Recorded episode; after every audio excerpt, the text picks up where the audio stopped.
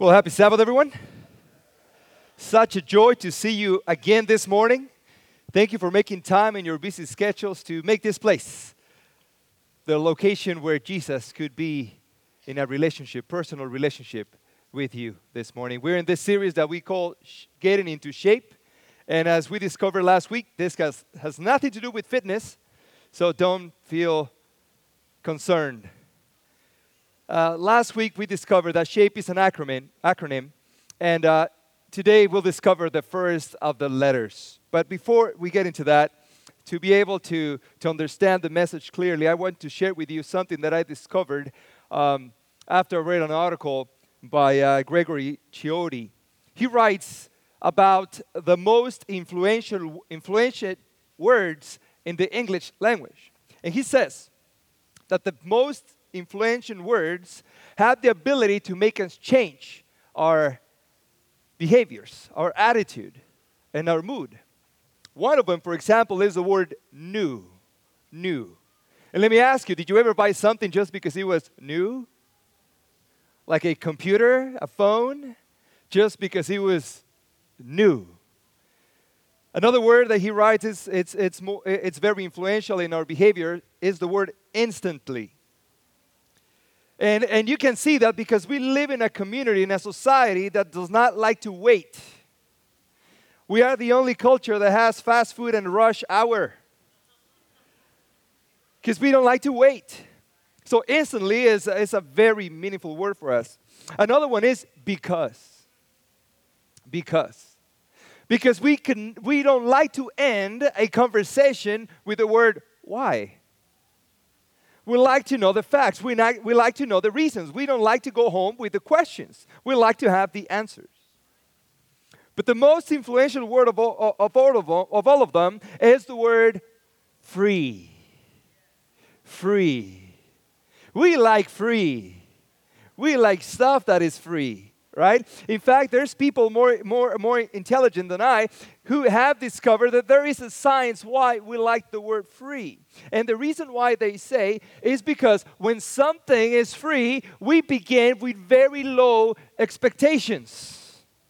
We have nothing to gamble. We don't lose anything if it doesn't work because we already start with low expectations. So if, it, if it's free, I'll take it right? In this case, it's an umbrella, and, and, says, why not? I'll take one, it's free, right?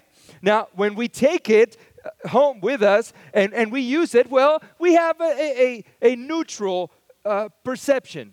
If it works, fine. If it doesn't work, I don't lose anything. And the result is that if it works, it's a positive impression. I'm dry. It worked. It was free. Double gains. That is the science behind free. But also, people got the time to discover that there's a psychology process behind it. And they call it the zero price effect. When something is free and I don't have to invest anything on it, I receive it free, it's more, like, more, more likely that I will use it. In fact, when an item is free, they say, it's perceived as having a higher value than something that you have to pay money for because it doesn't come with a risk. Yeah, eh, let me explain this to you. If you spend a dollar on an item and it doesn't work, you wasted a dollar. So there's a risk. But if something is free and it doesn't work, you don't lose anything. So we like free. Are you breathing this morning? We like free stuff, right? Now, open your notes with me and let's go to the Bible, Romans chapter 6, verse 23. And it says, For the wages of, of sin is death. But the what? Do you have it? But the what? The free gift of God is eternal life in Christ Jesus our Lord. Notice, family, that God is in the business of giving stuff for free. It is in our nature to give gifts. It is in our nature. We like to give gifts. And the way that we give gifts to people is in the level of the closeness of our relationship with that individual. Don't lie, that's how we do it. If we like a person, if we're really close to a person and we're going to give him a gift, the gift is going to be considerably more expensive or more value, even if it's emotional value, sentimental value, than a gift that we give to somebody that we really don't care about. That's how we do it. Oftentimes, we just give gifts just so that people know that we gave. Because it's the social correct thing to do. In Luke chapter 11, verses, verse 13, Jesus talks about a gift, a gift that is also free. And he says, If you then, talking to the people who were listening to him, who are evil, now, Jesus is saying this not because they were evil all the time, but because they were sinners just like you and I. If you who are evil know how to give good gifts to your children, how much more will the Heavenly Father give the Holy Spirit to those who ask Him? Now, I don't know if you see it here, but in the hierarchy of gifts, Jesus is saying that the best gift of them all is the gift of the Holy Spirit. Now, God, like I said, is in the business of giving things for free. In fact, the Bible tells us that He gives us forgiveness for free, He gives us eternal life for free. But He also gives us the Holy Spirit. Today, we're going to talk about spiritual gifts. That's what the S in shape stands for. But as we talk about it, we have to understand the realities of what spiritual gifts are. Because oftentimes we misunderstand, we confuse a spiritual gift with a natural ability. And see, there's a difference between them two. See, spiritual gifts can only occur, can only be present in the life of an individual when the Holy Spirit is present in their heart. Are you with me? So, somebody who does not have the Holy Spirit in their heart cannot receive a spiritual gift, a spiritual gift. The, the Holy Spirit is a requirement for the reception of a spiritual gift. Now, that means that I, I can be sure, I can be sure that I'm using a, a spiritual gift when I'm doing the will of God. In other words, when, I'm being, when, when I am being used by God, I am using my spiritual gift. Now, what are spiritual gifts for? I'd like to suggest to you this morning that the first reason why spiritual gifts are given to us is to make us happy when we work. To make us happy when we work. Now, how many of you are unhappy at your job? Okay, don't raise your hand. I can see your faces. Now, now this, this is what happens. The reason, and listen carefully, the reason why you are working at that particular job dictates how your work is going to be done. If you are just there for a paycheck, you are going to do the minimum. But if you are at a job doing it because it's your life's fulfillment, you're going to do more than the required because you are going to be happy and joyful doing that job. Now, like any gift, spiritual gifts need to be unwrapped. In other words, you don't know that you have it until you open it, until you put it in practice, until you use it. Now, one of the beautiful things about spiritual gifts, family, is that you might not have it at first. But when you need it, God can give it to you. That means that you are not born with it necessarily but God can give it to you. I'll give you an example. And, and, this is the best example of them all. In Acts chapter 2, the disciples were praying in the upper room. Remember that story? Jesus had left. He had already given the final instructions for their ministry while they would wait for his coming. And, and, the disciples are praying in the upper room. And as they're praying, the Bible tells us that they were praying in such a unity, in such a community, that the Holy Spirit descended on every single one of them. And by the way, there were not only 12 disciples in that room, there were also women so the, disciple, the, Holy Spirit says that the Holy Spirit descending descended on every single one of them, and when they left the room, they were able to do things that they could not do before, like speaking languages that they didn't know. Wouldn't that be awesome? To do something great in a way that you never thought you could, and you never you didn't even go to school for it. But you see, when, when, when you are born into God's plan, and this is different than being born into the church or being born naturally.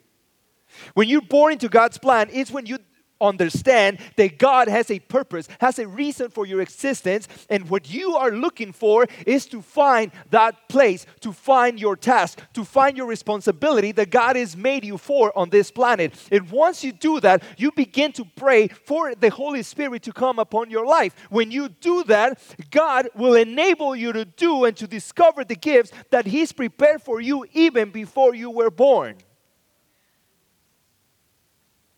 And all of a sudden, God is going to open doors for you to use your gift. Because, see, God never gives a gift to someone that is not going to use it.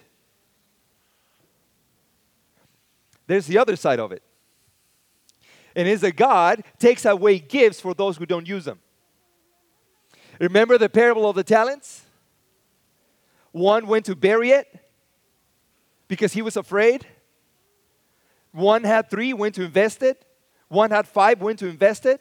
When the one that had one came to before the master, and the master asked him, Where is the, the talent, the gift that I gave you? He said, Well, I fear because you're a strong man, and, and, and I just went and buried it. But here it is. The Bible tells us that the master took that gift from him and gave it to the one who had what? The most because God gives the gifts to the people who use it the most. So when God gives you a gift, if you don't use it, you lose it. 1 Corinthians 12 4. Uh, yeah, uh, 1 Corinthians chapter 12, verse 4. Now there are varieties of gifts, but the same Spirit. And there are varieties of services, but the same Lord. And there are a variety of activities, but it is the same God who empowers them all in everyone. I don't know if you saw it here, but what is the key word in this text? Varieties. Varieties. See, God does not give one gift, He gives many, all kinds of gifts, all kinds of gifts. Now, the beautiful thing about this is that when you start using the gift that God gives you, you begin to get happier Now, let me tell you a secret here. But the reason why we have sad Christians is because they're not using the gift that God has given them. If you are using the gift that God is giving you, you will never be sad.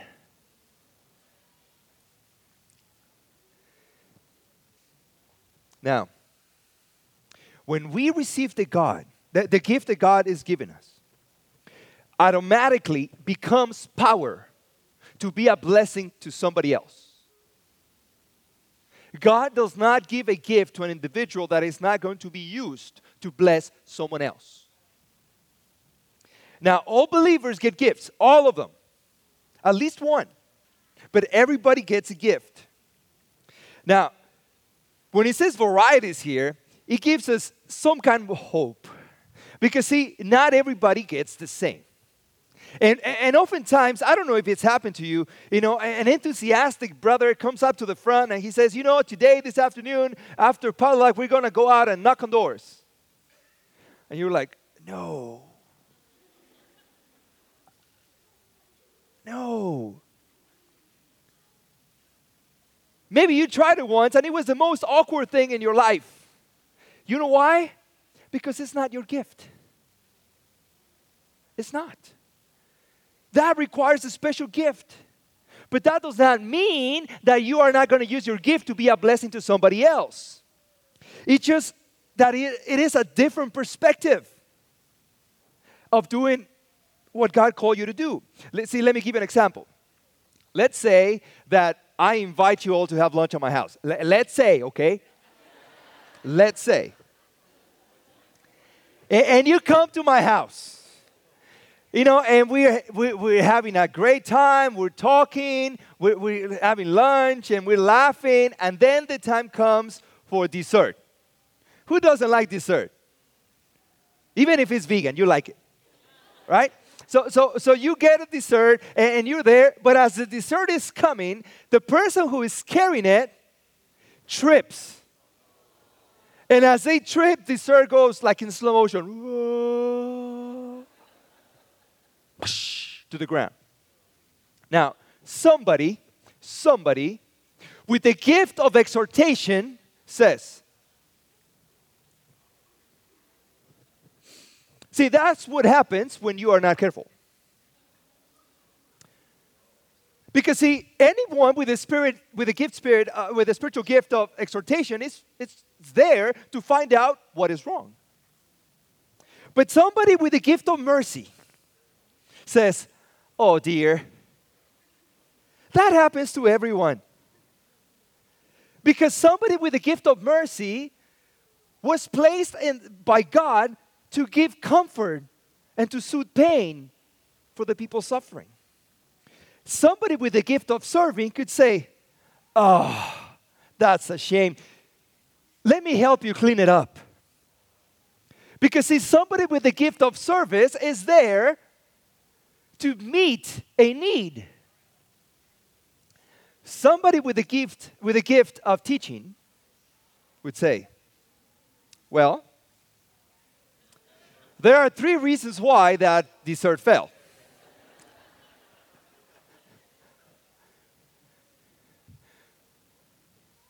Why are you looking at me?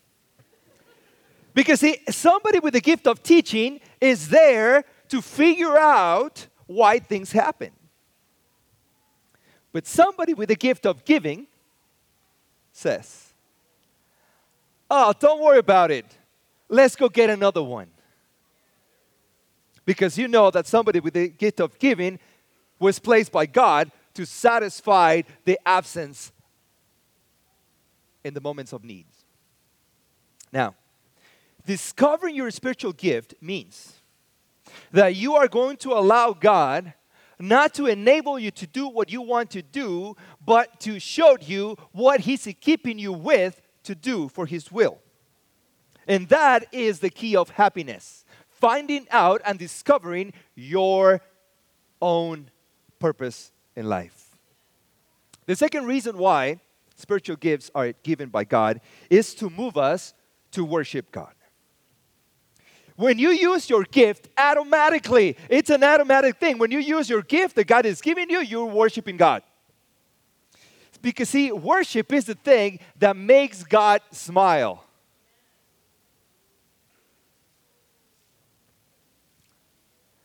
See, when I was about 12, 13, my voice began to change. So from speaking like this, I began to speak like this. So at the church where I was growing up, they had all kinds of musical groups. And one of the groups said, Oh, we need a bass. And my voice was changing. Have you heard Giovanni speak, my son? Uh, like that, you know. And my range was only two notes, but I was deep. And, and they said, You know, why don't you sing with us? So I began to sing with them. And for a couple of years, I sang with them. I sang in choirs. I sang, even when I was in school down in Mexico in Morelos University, when I was studying theology, I sang in the quartet of uh, theology students. And it was then that I realized that I had a gift the gift of teaching, because singing was not my gift. But see, God, gosh, that was awful. Um, God gives us gifts, and it's up to us to discover it. But when we do, we begin to worship God. Notice what John 15 says in verse 8. By this, by this, by this means that you're using the gift that God has given you, my Father is glorified, that you bear much fruit and so prove to be my disciples. Okay, let's read that uh, last part again. And by that you prove that you are my what? That means, if you were paying attention, that if you don't use the gift that God has given you, you're not a true disciple of Jesus Christ. So not only makes us happy, but as we do it, we're making God happy, and He's saying, Yeah, He's one of mine. When I use my gift, my spiritual gifts, it is God who gets the glory, not me. Because see, it's funny. When, we do something using our spiritual gifts, uh, different from using our talents is that when we use our spiritual gift, automatically God receives the glory. But when I use my talents, I seek the glory. Now, that means that when I use my gift, I'm not necessarily the best at it. Are you with me? When I use my spiritual gift doesn't mean that, I, that nobody does it better than me. It just means that I'm doing what God asked me to do. He just wants me to use my gifts. Because, see, at the end of the day, there is no greater feeling than to know that you have been used by God. And, and I'm going to tell you one of the things, and, and I'm going to open my heart for a second here. There is a huge risk between using talents and spiritual gifts in church. Let me explain this to you. Um, you could have a beautiful voice and you sing a special song. You're singing for God to bless the people around. But somebody might come and say, You have a beautiful voice. What a blessing it is to hear you. Because we are human, because we're imperfect, you could say, Yeah, my voice is awesome. Or you could even preach a message and then be at the door giving happy Sabbaths and blessings to the people, and somebody might come and say, Pastor, what you said was what I needed to hear. You're like, I'm just great at understanding human behavior. But that's not what it is about. You see, there is a fine line between trying to use our abilities for God and our spiritual gifts. I'm not saying that you shouldn't use it. What I'm saying is that when you use your spiritual gift, automatically, automatically, God receives the blessing. It's not about what I do, it's about what God does in me and through me. Because that is when I realize that this is why this is the reason why I was made to do this. The third reason why God gives us gifts is to magnify our light for others. So what does that mean? See, Jesus said in, in the Sermon on the Mount, this is uh, his opening statement, his opening address as he began his ministry. He's speaking to the disciples, he's speaking to, to a crowd that is listening in the Mount of Olives, and Jesus is giving them the principles of the kingdom. And, they, and, and those principles begin with the, with the Beatitudes. You've heard of the Beatitudes, right? So he begins with the Beatitudes, and then he begins to talk about different parts of life, marriage and, and, and, and, and growing in Christ. And he talks about relationships and parenting. But then he says in verse 16, in the same way, comparing to the kingdom, in the same way, let your light shine before others so that they may see your good works and give glory to your Father who is in heaven. You, you, I don't know if you see it. When, when I let the, the, the light of God shine through me, they don't see me, they see the Father using them, using the spiritual gifts makes me happy. Using the spiritual gifts gets God's happy, makes God happy. And then when I use my spiritual gifts, others see Jesus through that. That family is called evangelism. So, see, you not necessarily need to have the ability to knock on doors. When you use your gift, God is using you to knock another door, the door of another heart. And Romans 6:13 says, "Do not let any part of your bodies become tools of wickedness to be used for sinning, but give yourselves completely." What's the key word there? Completely to God, every part of you. For you are back from death, and you want to be tools in the hands of God to be used for His good purposes. So there's three things that we need to do with our spiritual gifts discover them, dedicate them, and deploy them. It would be completely fair if I finished my message here and not give you the opportunity to discover your spiritual gifts this morning. Completely unfair because you would go out to back to your homes and you say, "Well, that was so cool, but I have no idea what spiritual gift is." So this morning I'm going to help you quickly to discover your spiritual gifts.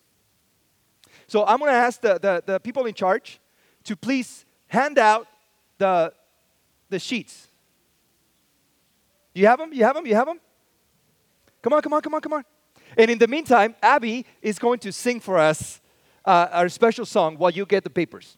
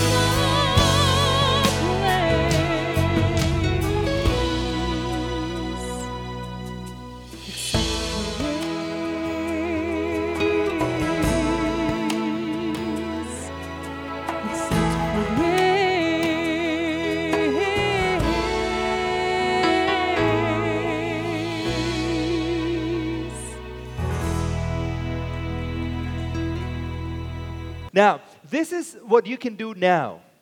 Now, from now until next week. Because next week we're going to take another step in the process of growing into our shape. So between now and next week, you are going to, now you discover your gift.